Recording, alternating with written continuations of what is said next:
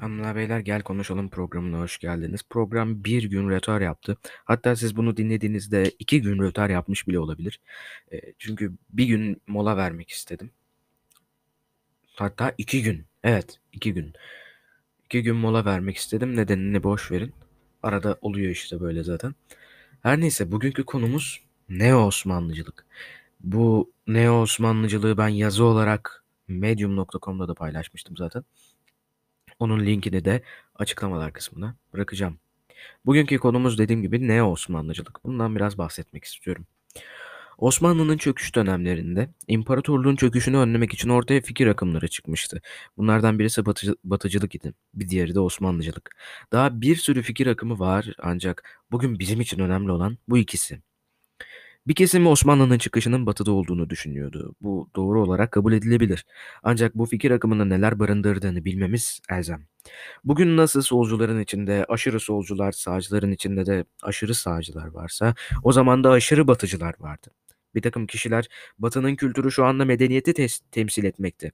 Bu yüzden biz de Batı ile daha iyi ilişkiler kurup onların kültürüyle bizim kültürümü- kültürümüzü sentezlemeliyiz diye düşünüyordu. Ki haksız da sayılmazlar. Ancak bazı kişiler de bu işi abartarak mandacılığı savunmaya başladı. Bu kişiler arasında kendi istekleriyle mandacı olanlar varsa da çoğunluğu dönemin şartlarının kurbanı oldu. O dar boğaz öyle bir şeydir ki ucunda kendi bağımsızlığınız olsa bile mandacılığı kabul etmek zorunda kalırsınız. O kişilere de bu olmuştu. Bir diğer önemli akım ise Osmanlıcılık. Osmanlıcılık 19. yüzyılda Osmanlı İmparatorluğu içindeki bütün ulusları ve unsurları Osmanlılık ruhu içinde birleştirmeyi amaçlamış bir ideolojiydi. O zamanlarda bu akım ya da ideoloji milliyetçilik ile bağdaştırılabilir. Sonuçta bir arada tutabilmek için bir millet duygusu atmak istemişler ortaya. Bazı yerlerde mantıklı bile sayılabilir. Bu ideolojiyle birlikte çok büyük bir modernleşme adımı olan Gülhane Hattı Hümayun'u okundu. Yani Tanzimat Fermanı okundu. Ve imparatorluk yekten değişmeye başladı. Milliyetçilik ile bağdaştırılabilir dedim diye sakın bugünkü MHP'nin ve AKP'nin yaptığı milliyetçilik ile sakın karıştırmayın. Bizatihi şu anki siyasetten tamamen farklı bir siyasettir. Doğu Batı sentezi yapmayı amaçladığı bile söylenebilir. İki ideolojiyi gördük ve öğrendik. Bugün ne Osmanlıcılıktan bahsedeceğim size.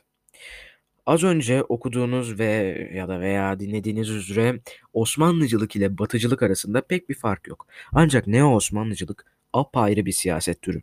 Bir kere bir değeri yok etmeyi amaçlıyor bu ideoloji. Kısa kesiyorum. Bu ideolojinin benimsediği ve amaçladığı şey ülkenin ortak paydası haline gelmiş olan Mustafa Kemal Atatürk'ü tarihin tozlu sayfalarına gömüp ortaya Osmanlı'yı çıkarmak.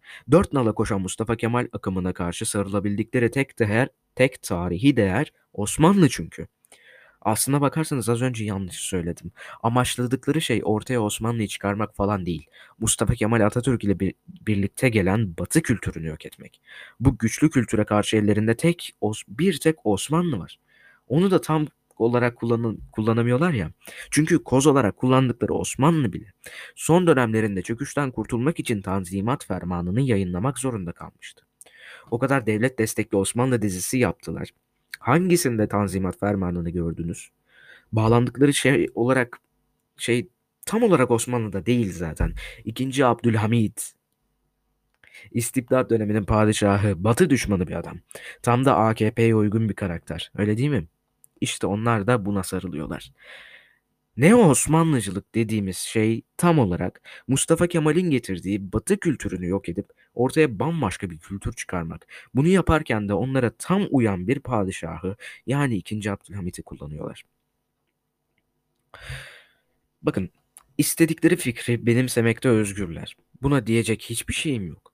Ancak benimsedikleri bu fikir benim kapıma gelip sırf iki cümle yazdım diye Silivri F tipi cezaevine sevkine karar verilmiştir yazılı tebligatnameyi karşımda okursa işte buna diyecek çok şeyim olur.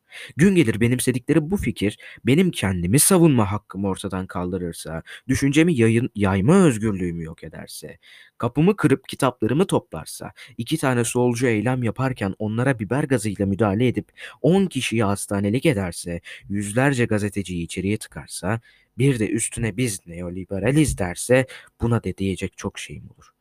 İstediğiniz fikre sahip olabilirsiniz ancak iki tane büyüğünüz eskiden evde ocak yoktu yeğenim dediği anda bir fikre sahip olursanız işte o zaman hep beraber korkalım bu ülkeden. Görüşmek üzere arkadaşlar.